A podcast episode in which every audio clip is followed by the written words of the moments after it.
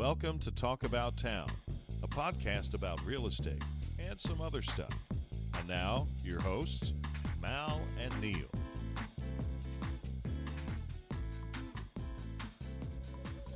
Hey, how's it going, everybody? It is episode 24 of Talk About Town. Um, a little different today. Um, Malachi is tied up this week, and I have a guest host with me.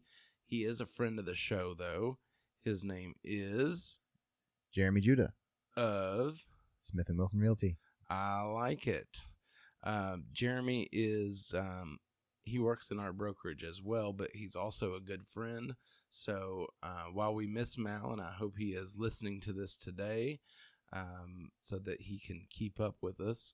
Um, he's just tied up and wasn't able to be with us today. So um, here's to Mal, and uh, we'll we'll have you back in your seat soon.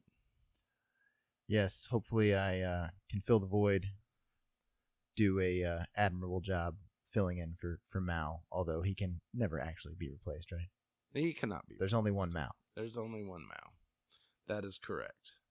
Um, so anyway, so um, middle of November, uh, big time in Louisville, in real estate, in in just life. It's kind of holiday time.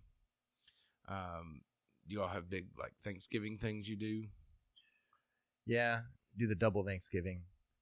Um, so we do one with uh, my family in the afternoon, and then we do with my wife's family in the evening. So um, after that, you're just Consume about four thousand calories that day.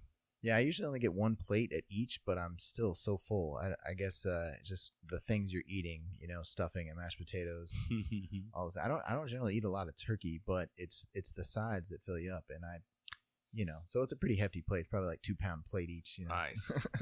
I wasn't huge into turkey until I did my first smoked turkey. I would like that. Yeah, it, um, you'll have to try it. Jeremy actually just lives down the street from me as well, so maybe I can throw him some turkey. One year after I became the owner of a smoker, we bought the big turkey and we did it traditional like I always do. And my sister in law had a small turkey that she got for uh, from work or something. And I was like, well, you know what? I'm going to experiment and I'll try smoking that turkey.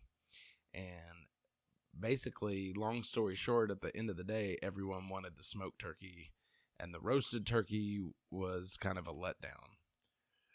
Yeah, it's um, you know, well, we uh, you know, Neil also is is the wing guy, and so we had some smoked wings yesterday from his smoker. It's hard to go wrong with smoked meat, you know, in general. Big barbecue fan, you know, things like that. It it's uh it's delicious and it's very forgiving too. You know, your window of opportunity is very large. Yeah. So it's it's hard to uh It's hard to overcook it. You It's know, hard to slow and it. slow. It's the name of the game. yep. Low and slow. That is the tempo. What about you? What are your holiday plans? Well, um we usually host At least Uh, Thanksgiving, I should. Thanksgiving, yes. Well, actually, um, next week, and I guess we'll have uh, an episode that comes out right before this. But I'm I'm going out of town to San Antonio. It's like a conference kind of thing that I'm doing.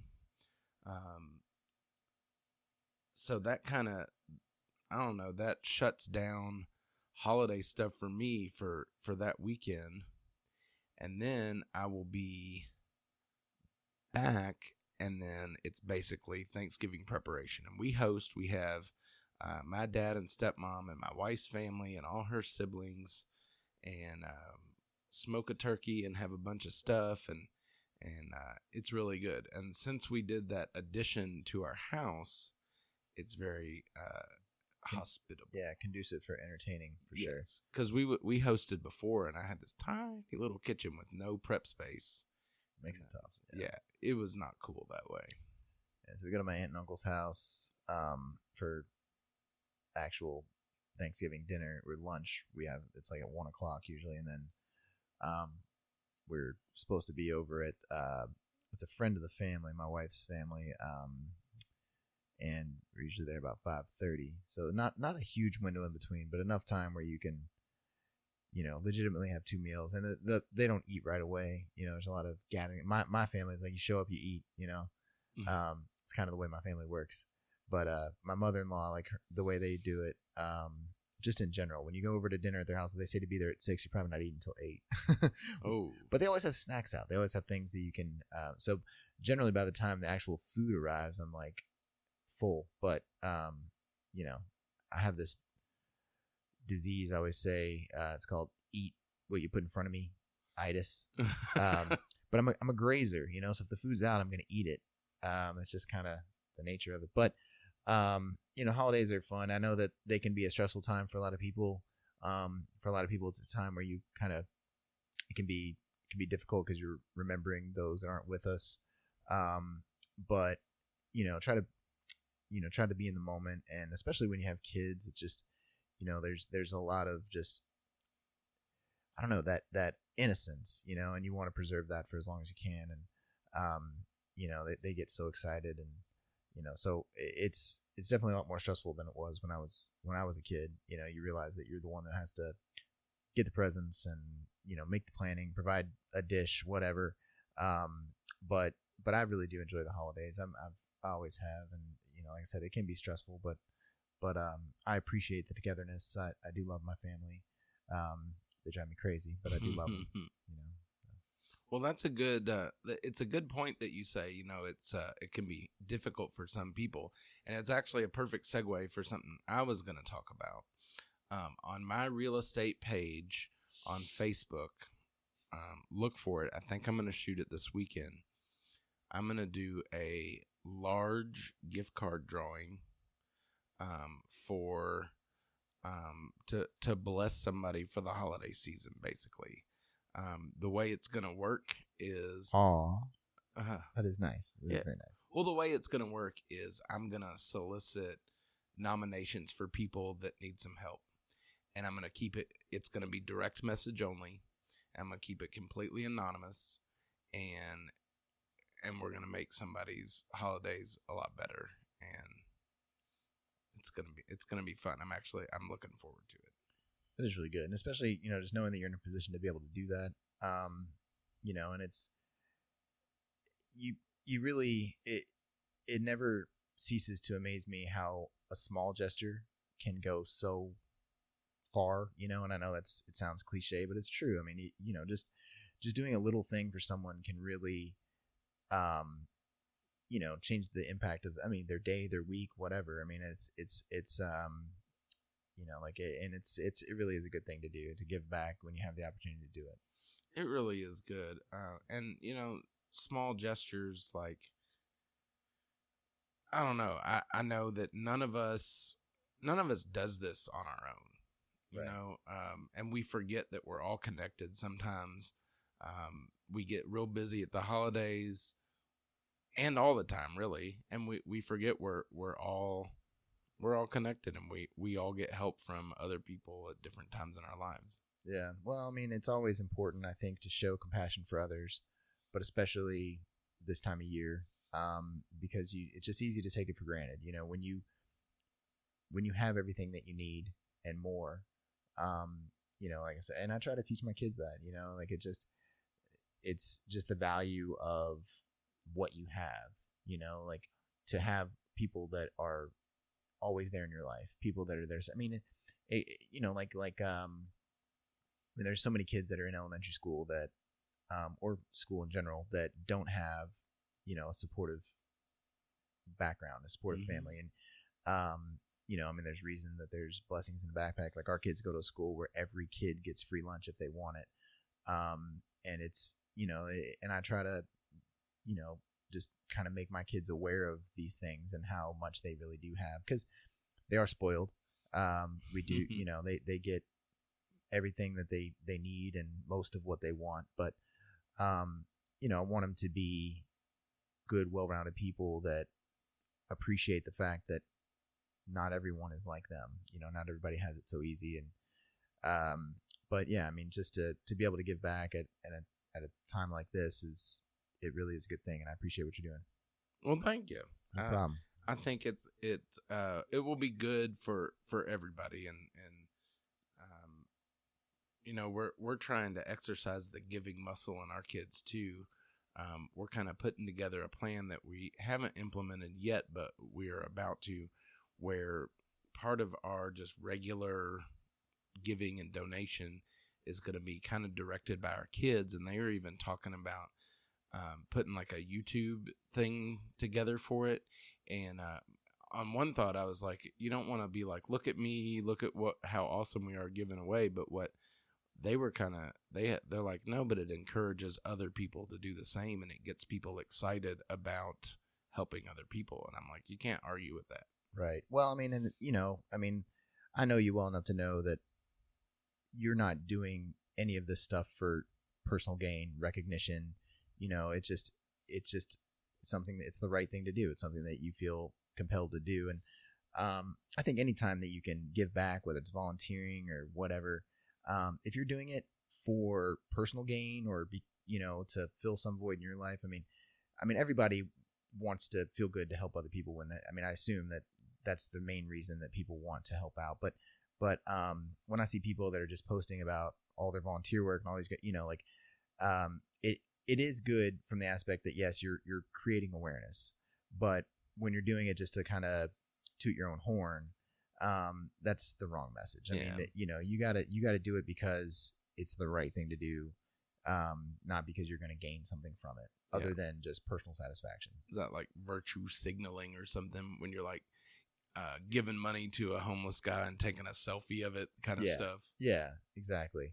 Um, and I, like I said, I, I am, uh, you know, I, you know, I do some volunteer work, and I, um, I generally don't talk a lot about it or make a big deal out of it, but there have been some times where I've posted videos for um, one of the companies that I volunteer for, um, just to, you know, just to say, hey, they need more volunteers, and just to make people aware. But, but I, you know, I, I really don't do it so that people will say, oh, look at all the volunteer work Jeremy's doing. You know, it's just um because if if that's the reason you're doing it, then then you shouldn't. Well, I won't say you shouldn't be doing it because you still should do it, but uh, it it's you know it's not the it's not the right motivation in my opinion. it's not as genuine Right. right Um. So yeah one one quick mention, just a little shout out. Today is November fourteenth as we're recording, um, and it is my seven year old's birthday. So he turned seven today. Happy birthday, Jacob. happy birthday jacob Yeah. all right um so we we uh do bill ourselves as real estate and other stuff. So we're gonna touch on some real estate stuff here for a little bit. Um the kind of the numbers and the way the market is going is something we we do on the regular. And then there's um an interesting article that uh, jeremy brought to us to uh, discuss uh, from the new york times. And um, the numbers so um, you really you know you get a different picture if you look really short range versus really long range. Um, i was looking kind of year to date on 2019 compared to year to date 2018 uh, being that solds are up and down depending on the area year to date.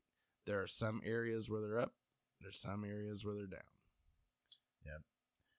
and that's you know fairly typical i would i would say but um you know the, people think of this as the kind of the quote unquote slow time but i always think it's you know it's a it's a great time to list your house you know it's a great time to buy. I mean you have because a lot of people have that same mindset so you you often have less competition you know fewer people competing um and you know like if you have a need now there's no reason to wait till spring you know there's no there's not a lot of evidence that says you're going to get more money um, you know that you're going to sell faster.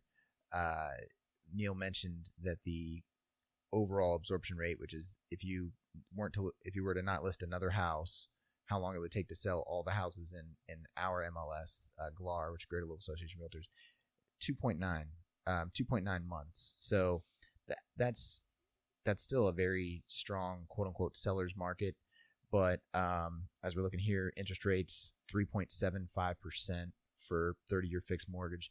I mean, that's ridiculously yeah low. and for for fha 3.125 Right. uh, fha a lot of times um, carries a PMI private mortgage insurance for the life of the loan, so you don't pay exactly that low, but it is still ridiculously low. Right. And so if you're looking at it, um, ultimately, you know, most people when they're buying a house are payment buyers. So sometimes it will make sense because the rate is so much lower to go FHA as opposed to conventional. Um, I'm generally of the feeling that if you can go conventional, you want to go conventional. But um, there are a whole lot more ways to buy a house, a whole lot more opportunities to buy houses um, now than there were 10 years ago, 12 years ago, 20 years ago. Um, so many more programs. You don't have to have 20% down. You can have virtually no money down. Um, there's actually, a, I know a company that has a um, a program that's that's specific for like service industry professionals, like uh, people that work for tips, um, you know, bartenders, servers, and you, you can use um, bank statements to kind of justify your loan amount. So, you know, a lot of people think that, you know, they're waiting tables. You might be making 40, 50, 60,000 dollars a year waiting tables, but you know, a lot of that is undocumented. And so if you can show that with bank statements, then you might be able to get a loan. You know, I mean, it's, it's, like I said, it, it, there are some additional, well, I didn't mention it, but there there are some additional hurdles that we have to overcome now since 2008 because of the predatory lending, where people were taking advantage of of people and just and just you know writing every deal. But um, but there's there's just more opportunity than there ever has been uh, on the flip side of that, where you can, like I said, more programs, more incentive to buy. Um, and so if you're thinking about it and you didn't didn't know or don't know if you can, um, you know, talk to us, hit us up. I mean, because, I mean, uh, you know, the purpose of this podcast is, you know, we talk about it. I mean, yeah, we, we do talk real estate. We're not really trying to just sell a whole bunch of real estate by doing this podcast, but um, just to know, like, yes, you have us, you have other people out there that are industry professionals that can kind of guide you in the right direction because there's a lot of people out there that are paying a thousand dollars in rent when they may be able to buy but don't even know it. Yeah. Well, um, a lot of people think, well, you know, I don't have my stuff together yet. I better not call anybody. Um, we help get your stuff together too. So don't think that you have to have all your quote unquote ducks in a row before you reach out to somebody for help. You know, we have uh, lending partners that I send to, and they say, "Oh, you're good to go," or they say, "If you do X, Y, and Z, you'll be good to go in this many days," or whatever. You know, it's they they help and they look at, at your situation and you know you don't necessarily decide oh i want to do this loan program. A good lender will look at your situation and say this is the best route for you. Right. And it you know there's not a whole lot of black and white in the real estate industry. There's a lot of gray but one thing that's pretty clear is i mean when you talk to a lender they're going to tell you exactly what they need from you to get you approved for a loan. Um, and so you know they're going to help you get organized. And so if you you know there are some people out there that like you know they do a lot of research and they're like yes i need all these things and that's great for the lender um, great for your real estate agent. But if you're one of those less organized people which i think a lot of us are you know you've got a lot going on in your life and you need to be told exactly what is needed it's it's you know it may take a little bit of time to organize it all to obtain it all but but just having that list having that kind of checklist to know okay i need to get bank statements and and my um, W twos, you know, my my tax forms, all those things. I need all of these things um, in order to be able to buy. Once you have that, you know, kind of knowledge, you're you're prepared, and and it's it's really not that hard of a process. Um, I mean, you know, in terms of just getting ready to buy, and you know, they can they can take some basic information and tell you, you know, what they, they may think, but they're going to have a much better idea if you can get yourself all together. And like I said, and like Neil mentioned, if you don't have it all together now, it doesn't mean that you can't get it together pretty easily. Yeah. Well, and sometimes it, varies. I had a guy um, that was interested in buying. He I hooked him up with the lender, and he said, "Well, it's his credit score that's keeping him right now, but literally, if he opens a credit card in 30 days, he'll be good to go." Because they know, you know, the a credit score is like the the Wizard of Oz behind this thing, pulling all these levers, and this one means more, and this factor is more and less, and right. but they they have a pretty good understanding, and they know, hey, if you do this, it's gonna boost your score by a whole bunch. Yeah, I mean, and you know, it it may be in your best interest to get your credit score up a little um, before you know, just to get your things in order before you're going to buy. But don't think that you have to have a 750 credit score to buy a house. Um, there are lenders that will lend as, for as little as 550. We don't really promote that. Um, I got I got to say as a caveat, but but if you got a credit score in the in the mid sixes, you can definitely buy a house. Oh yeah, for Um, sure. You know, I mean, unless you have you know a recent bankruptcy or some other issues that are going on, but but um, for the most part, I mean, if you if you you know have generally paid your bills on time and you got a pretty decent credit score, um, you have a decent income, um, you can you can buy a house. Yeah, And uh, and one thing when I, where I was looking at those numbers too, um, the average sales price is up a little bit Year to date, you mean? year to date, Mhm. and that gives people a little pause. Sometimes they're like, "Oh, well, it's not a good time to buy it," but the economic forces and the whole thing often mean that when the prices are up a little bit, the rates are going to be low. So your the money that you save through rate maybe goes a little bit towards a homeowner instead of the opposite where if prices are low and rates are higher and that little bit extra you pay is going to a bank. Well, you got to think about this too. I mean, in Louisville specifically, average appreciation is three to five percent every year. So you know, it's like, well, I'm going to wait until prices go back down. Well, that's probably not going to happen. You know, history tells us that homes tend to appreciate, Yeah. and so, you know, you if you can take advantage of a 3.75 percent interest rate, um, and you're in the market, you're considering it. I mean, you know, only you can decide when to pull the trigger, but there's waiting for it to, to go down or for the market to shift. People always talk about that. I just, you know, like the need is now. So if you have the need now, then then that's the time to act. Uh, you know, interest rates when my parents bought their first house was 17, 18%, you know. um, from a historical perspective, 3.75% is about as, you know, I mean, it's historically low, but, you know, even if it was 5%, you know, if the need is now, I mean, that's still a very, very low rate from a historical perspective. So you just got to, you got to keep those things in mind. Again, keep it in perspective because it's, it's, the market is fluid, it's ever changing, and um, waiting may not always be in your best interest. I, I always tell my buyers and my sellers, you know, like there's no pressure from me, you know, but you have the need, and the market is ultimately going to dictate that need more for you than than me. And so, um, but you can't you can't always predict it. And yeah, so I mean, if you if you to, just to beat this to death, I mean, if you have a need now, then that's the time to act. You know, it's not you know like oh it might change or the rates are going to go down again or what you know like it is what it is. Well, you know, and and that the supply and demand kind of thing, you know, it comes into that need. For instance, uh, when we bought the house that we live in five and a half years ago, we were it was the house. You know, sometimes you look at like, you know, a handful of houses with some people and they're like, well, I like this one, but this one had this and this one had this, and they kind of prioritize and say, well, we'll try this one. And it, ours, it was this house based on a number of factors. Yeah. And so we weren't looking for a deal. We were looking to get this house. Yeah.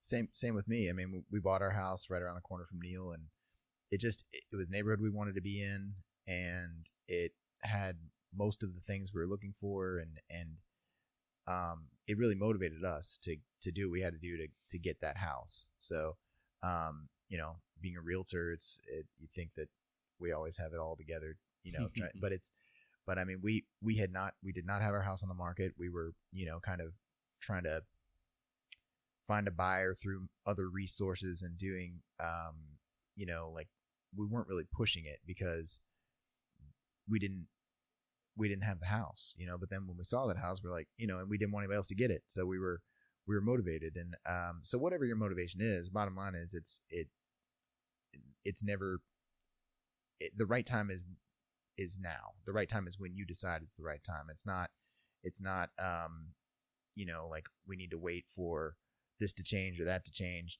Again the right time is when you have that need. Yeah, definitely.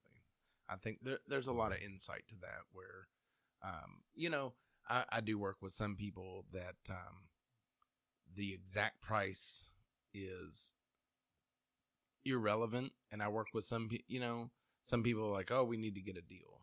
And unfortunately, in the way the market's been lately, deal is kind of in quotes right now. Right. I always say you got to find value within the marketplace. Yeah, And- I like that. and I think you can do that in any market, you know. So so again, and, and the value isn't always price. It's it's what it means to you. And um, in a situation where, you know, like for us, I mean, I, I definitely don't think that we really overpaid for our house, but it wasn't. I mean, it wasn't a great quote unquote deal, but it was it was a house again in the neighborhood where we wanted to be that suited our family's needs, um, and you know it was. We didn't want to quote unquote wait for the right thing to come along, you know, or the next best thing or whatever. I mean, this this one it was we really we really liked the house and we paid, you know, what we felt was market value for it. But um, you know, yeah, I mean it's we didn't we didn't get you know, a quote unquote discount. I mean, it was you know, that, that's just kind of the reality of real estate too. I mean, it's you know, like there's a lot of people out there that are looking for deals, you know, and and I think again, you got to find that value, you know, and value can be price, but it can also be, um, it can also be just you know what it means to you and your family's needs. Um, I think, uh, you know, in this market too, like we've seen things move so fast. So when we see a house that sits, we're like, well, what's wrong with it? You know, That's what- true. and a lot of times it just comes down to price, or it could be, you know, could be a relatively minor thing that's holding it up. Um, and so sometimes you can some, find some value there, where like when there's the house that hits that everybody wants, and there's five or six offers right away, that's probably not going to be a great deal. You know, I mean, people are overpaying for houses. Definitely is happening. Um, well, and maybe a little less so um, towards the second half of the year than it was at the beginning of the year. mm-hmm. But um, if you see a house that's been on the market, you know, a month, six months, um, doesn't mean you have to immediately discard it. You know, it, it just it, it's. I always tell people it's worth seeing in person. You know, and and um, I mean that's why that's why I have inspections. We have all those things because everybody has reservations. And buying a house is obviously a, a big decision. Your largest investment, as we always say. Um, but it really is an investment. You know, the, the vast majority of the time, as we discussed earlier, is property values are going to go up. They're not going to go down. And yeah, I'm a, I'm a I'm a big believer in you know again mentioning it again as the now. You know, and Yeah. and not waiting for the quote unquote right time. Right. Well, uh, I like that. You know, uh, act according to your needs. Right. Uh, and then so so moving along, um, we had we were looking at this article from the New York Times recently. Um, the title of the article is "How to Get a Better Deal from a Real Estate Agent," and we were reading it, and there was um, there's kind of some um, truths and myths all wound together uh, in the article, and I thought it was pretty interesting. Kind of the the premise is, um, uh, it's talking about buyers agents, which both Jeremy and I and Malachi we do both buyers and sellers, but it was specifically buyers agents and talking about getting them to do some discount on the portion that they take, which is normally paid by the seller. Right. Yes, correct. I mean, I, I have I have some issues with the article. Um, you know, I I- guess I have some bias being a realtor, but you know, it talks about um,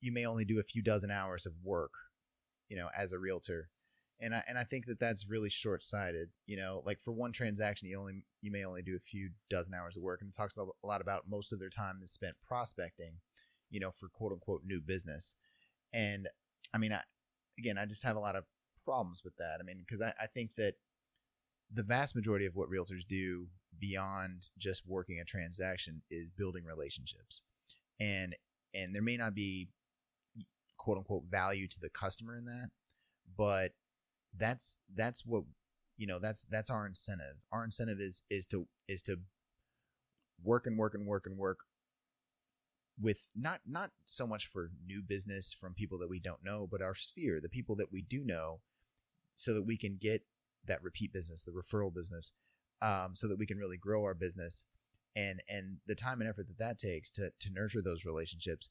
Um, you know, we don't get paid unless we sell something. It's easy to um, discount or well, discount's kind of the name of the article, but but to uh, I don't know. I think it's difficult to understand if you if you haven't done it. You know, working with no safety net, you know, hundred percent commission, and you know, like often as realtors, we're not really considered true professionals. You know, you, you think of your doctor as a professional, a lawyer as a professional. You wouldn't ask them to discount their services. You would you wouldn't say to your lawyer, "Hey, I, I know your retainer fees six hundred, but would you do it for three fifty? you know, it, it doesn't generally work that way. They tell you to find another lawyer um, or your doctor's office. You know, and a lot of times you got insurance that pays, but you say, "Well, I don't really want to pay this full copay. I'm just going to pay half." Is that okay? Um, it, it, doesn't work that way. And and there are a lot of realtors in this business. Um, you know, there are. It's saturated. There's a ton of us. I get it, but for those of us that have proven our value time and time again as true professionals, I feel like we're worth what we get. You know, and and you may work with somebody for months and before they buy, or months and months and have them not buy, or years, years. literally years. Yeah. I mean, and so it's well, yeah. and here's one thing too. Excuse me. Years ago, the MLS, the listings were kept by realtors. If you wanted to see what's on the market, you had to call a realtor or drive around and look for signs. And they were a gatekeeper to the data and the information. Hmm. And the internet has changed that model now. And so a lot of people have this idea of like, oh, hey, I can do all this myself. Right. So a lot of what you're paying for is expertise from from the realtor. Um, you know, yes, I could do I could do surgery myself as well, um, but what I'm paying for for the doctor is the doctor knows how to do it. Right. Um, that kind of stuff. And and I think this is a pretty pretty crazy stat right here. Um, for sale by owners account for 7% of home sales. This is 2017. The typical for sale by owner home sold for $200,000 compared to 265 5 for agent assisted home sales. Right. So they almost always sell faster and for more money. Exactly and that sometimes saving you whatever the percentages that you're paying your agent you're sure you're going to save that commission but you're going to give up some multitude of of money that you left on the table that far outweighs the commission. Right. The vast majority of the time it's i mean you know you, you made the point about the surgeon I always use a lawyer you know you wouldn't represent yourself in court at least most people wouldn't. Mm-hmm. um, and you know, again, people like to discount us as you know uh, true professionals or you know that we're providing a professional service, but um, I know that there are a lot of really good agents out there that take a lot of pride in what they do. You know, we have a quote unquote fiduciary responsibility. I take a lot of pride in that. Um, and uh, and what's that mean, fiduciary responsibility? I mean, it's our responsibility to look out for the best interest of others you know, oh, even so, over yourself, even over yourself. So you're acting as an agent um, on their behalf, and you know, making making decisions on their behalf. Um, I mean, and I think a lot of times you get what you pay for. You know, I, I talk about you know like the discount agent. You know, if in the article mentions that people are providing the same service, and I just I don't. There's no set commission rate. Let me let me make that clear. You know, absolutely. There's you know, there's antitrust laws that prevent set commission rates. So we may have a certain expectation. We may, you know, there may be, you know, something that we market forces dictate what it generally right. is usually. But but the article compares realtors to other goods and services like retail as opposed to other professionals. That's my biggest problem with it. And um, you know, like I say, I mean, you, you often get what you pay for. And and I, I tell my agent, I tell my buyers, you know, I tell my sellers, I'm not going to stand in the way of you selling your house or getting the house that you want.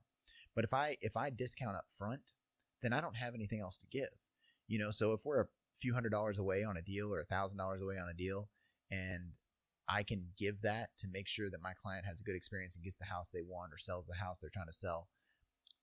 You know, there's times I've done that and I'm willing to do that. But if my if say my commission rate is six percent and I, I agree to sell your house for five percent, well there there it goes. You know, there goes your discount. And so I I can't there goes the help that I could have provided. You know, because because we know that buyers are looking for deals, you know. So if if we're close and we can and sometimes it's not even just the sale price, sometimes it's it's repairs, things like that. So, you know, if I have an opportunity to help, I can help. But if I've already discounted my services up front, it, it puts me in a much more difficult position. Uh, and and you know, like again, we have families to feed also you right. know we have things you know like this is what we do for a living we don't get paid until it closes right and you know, you may pay 6% to an agent that works part time. You may pay 6% to an agent that works full time. And the the expertise and the professionalism that you're getting for your 6%, it matters on who you choose because you're not going to get the same service from somebody who sells 3 houses a year that you are from somebody who does a bunch of volume. Right. And I mean, you know, and and it really just comes down to to again I always say trust relationship. That's that's what people value the most in their realtor, more so than how many houses they've sold or or their reputation or who knows them. It really comes down to they do they trust you, and the only way that you can build that trust is to earn it, and and it's really important as an agent to put your client's interest first. So no matter how bad I need that commission, no matter what's going on, if it's in my if it's in my client's best interest to get out of that deal, we're going to do what we can to get out of that deal or to move on, you know, because it's just one deal isn't worth it. You know, it's not worth your license. It's not worth your, you know, like we have a code of ethics that we have to follow. Uh, I think that, like I said, I mean, the my biggest complaint or biggest issue with that article um, is is just that it it not just not just to discount our services in terms of price and value, it discounts our value as professionals. It discounts the role that we play. And, um, you know, I, I think that most people, when they do go out and do it on their own, most people that have done Force Learn, um, they they don't like it. I mean, we coordinate everything. We, you know, we're we're doing everything, and not to mention um, marketing and you know the, the exposure that you get by working with an agent and the liability we take on the risk. We assume the risk. That's right. And that and that maybe is the biggest thing right there is that that you know we're taking the vast majority of the risk out of your hands and putting it on us. And uh, and I think that there I think that's worth something. You know, I think that there's definitely um, value to that. So, you know, again, I mean, people can charge what they want to charge for their real estate services, but um, if you have an agent that you like and they tell you what their commission rate is, you know, if they have a proven track record, if they, you know, if they're a referral from somebody that you know, it's, you know, shop around, feel free. But I, I don't, I don't think that you're going to get generally better service from somebody who's just willing to do it for less money. You know, somebody who's quote unquote desperate for the business. Um, is that you know is that really the best route you want to go? And if if they're gonna be so quick to discount, are they gonna fight for you and your interest in the transaction as hard too. Is that, right. or are they just going to say, eh, whatever? You know, and we, we are full service agents, and you know, full service means that we are there from beginning to the end. That we are handling every aspect of the transaction.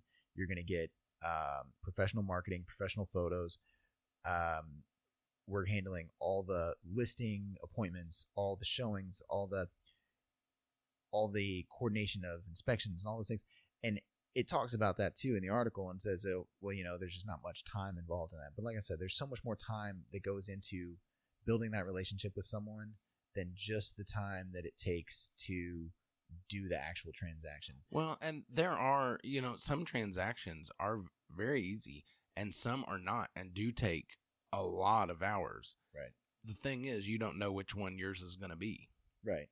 And I mean, I, I really believe that most people, you know, they're they're pretty happy when you sell your house when they help you sell your house quickly, get you know get, help you get the money that you want, or or you know find a house that you're looking for, but they negotiate it and you know like on your behalf and and help you get to the closing table. You know, get you in touch with with um, lending professionals, and you know I, I just like I said, I just think there's a lot more to it than what the article mentions, and it, it does it does talk about some various reports and studies. Um, you know, it is the New York Times, so it's you know like I don't want to discount it completely. Uh, I feel like I've used that word discount a lot, um, but it it's applicable in this situation.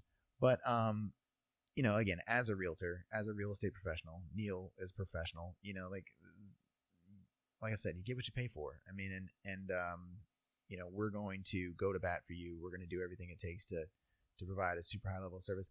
And as far as discounting on the buyer's side, to me that doesn't make a whole lot of sense anyway. I mean, because you're the seller is paying for that commission anyway. So I mean, if you're just giving it as a rebate, well, you know, I mean, that's your incentive to help these people is so you get paid at the end, you know, and and um, and, and if you're taking that away, then then what's my incentive? You know, like I I um also like it's it's just they're factoring that into their price. I mean, it's it, they're you know when they list their house, they know they're paying a buyer's agent a commission. Right. So I don't, you know, I don't really understand that aspect of it either. Like as a buyer's agent, why you'd want to this. I mean, you know, I, it's nice, I guess, to get some guaranteed money. They talk about paying an hourly rate to some agents. Um, you know, some agents are willing to work for for a fee for an hourly mm-hmm. fee, but um, that's great for the for the seller or for the. I mean, so you know, th- they feel like they're saving themselves money, but the buyer is really,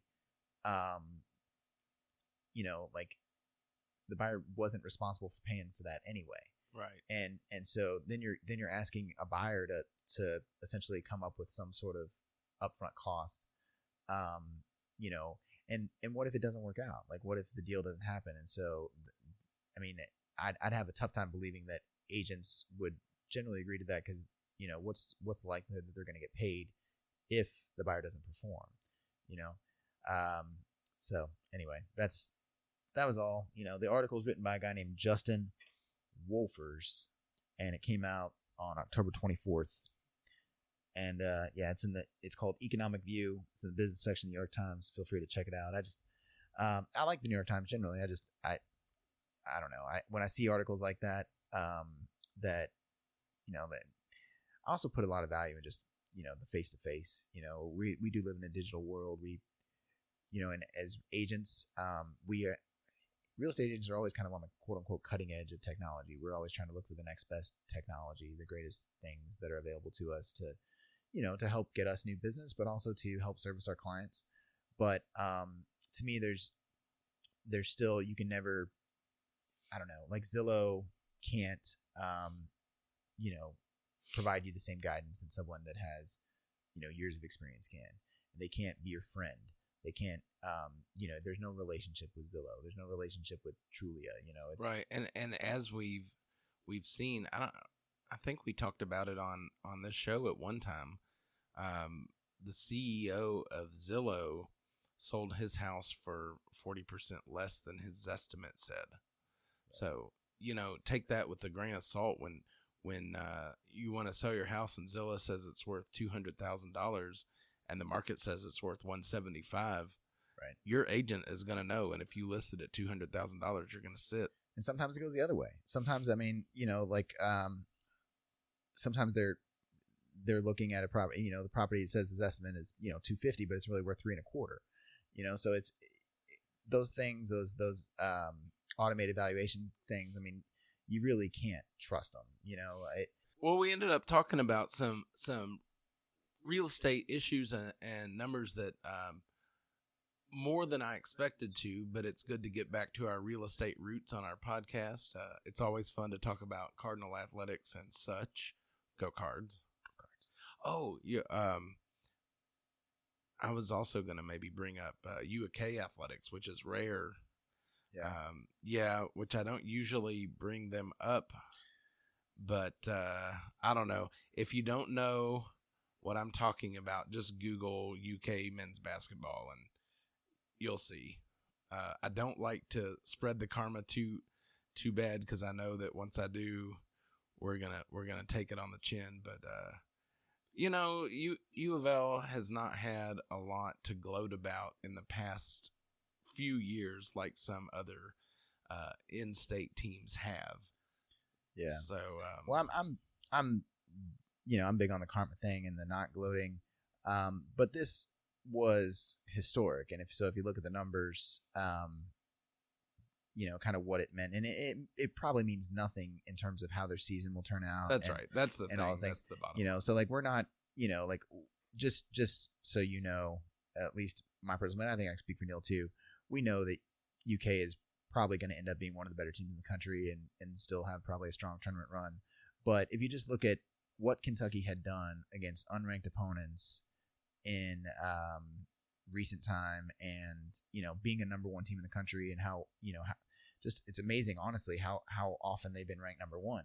Um, but their their record against unranked opponents at home, Cal's record against uh, unranked opponents at home, uh, as the number one team, he's won like 110 games as the number one team in the country at home. So it just shows how often he's been the number one ranked team in the country.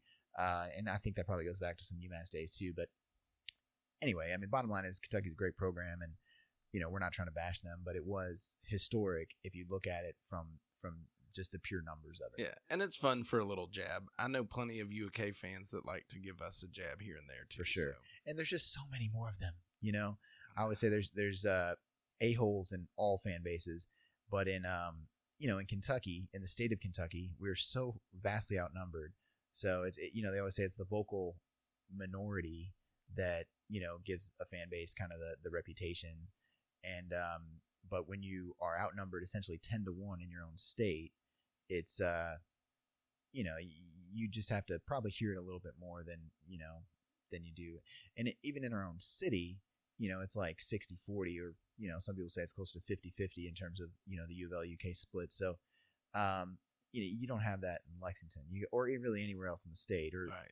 if um you know or like uh other big big name you know columbus you know they're pretty much all ohio state there you know you get um austin texas i mean they're pretty much all ut um norman oklahoma pretty much all ou i mean so you, you just don't have that with other big state right you know like and, in You've got like Duke and North Carolina is the other that I can think of that's even similar.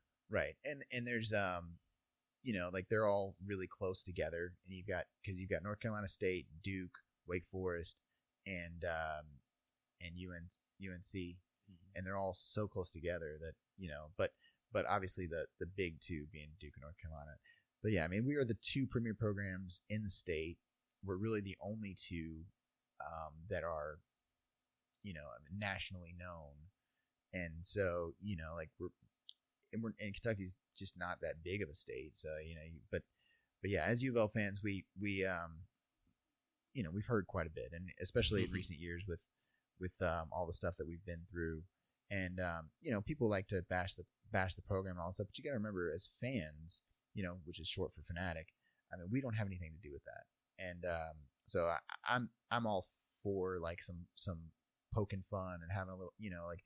But when people get so like literally fanatical with crazy maniacal uh, it, i think that takes the fun out of it to- for me anyway because it's you know at the end of the day you know like if you were a uk fan that wouldn't be the deciding factor whether or not i liked you You know, right. um I have family that's UK fans.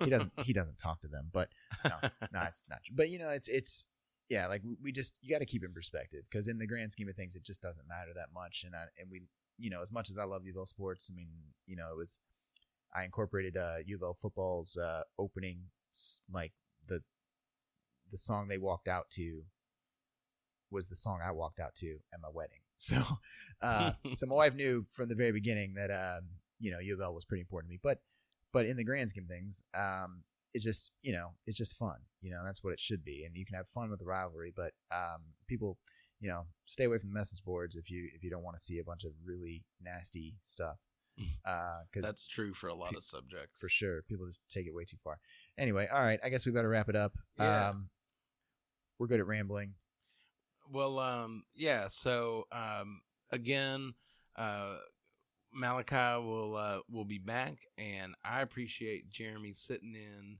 in the uh, co-host chair today. Uh, an, an admiral job was done, and um, I think um, it's it's it's a good thing, but uh, it'll be uh, Malachi will be missed. Yes, sir. Well, glad to do it, and uh, I think you know we kind of got off on the real estate thing. Um, you know, I know it's a real estate based podcast, but there was just uh, we don't have a guest today either, so it was just you know this article came out, and um, so there was just it, it was just relevant today. So hopefully you still enjoyed it, and uh, you know look forward to talking to you next time. Yeah, we'll, we'll be back. Everybody, uh, have a good week. Thanks for listening to Talk About Town. Don't forget to like and follow us on social media. Our music was composed by Andrew Codeman. Make sure to join us next time. Malachi Hadley and Neil Cox are realtors with Smith and Wilson Realty.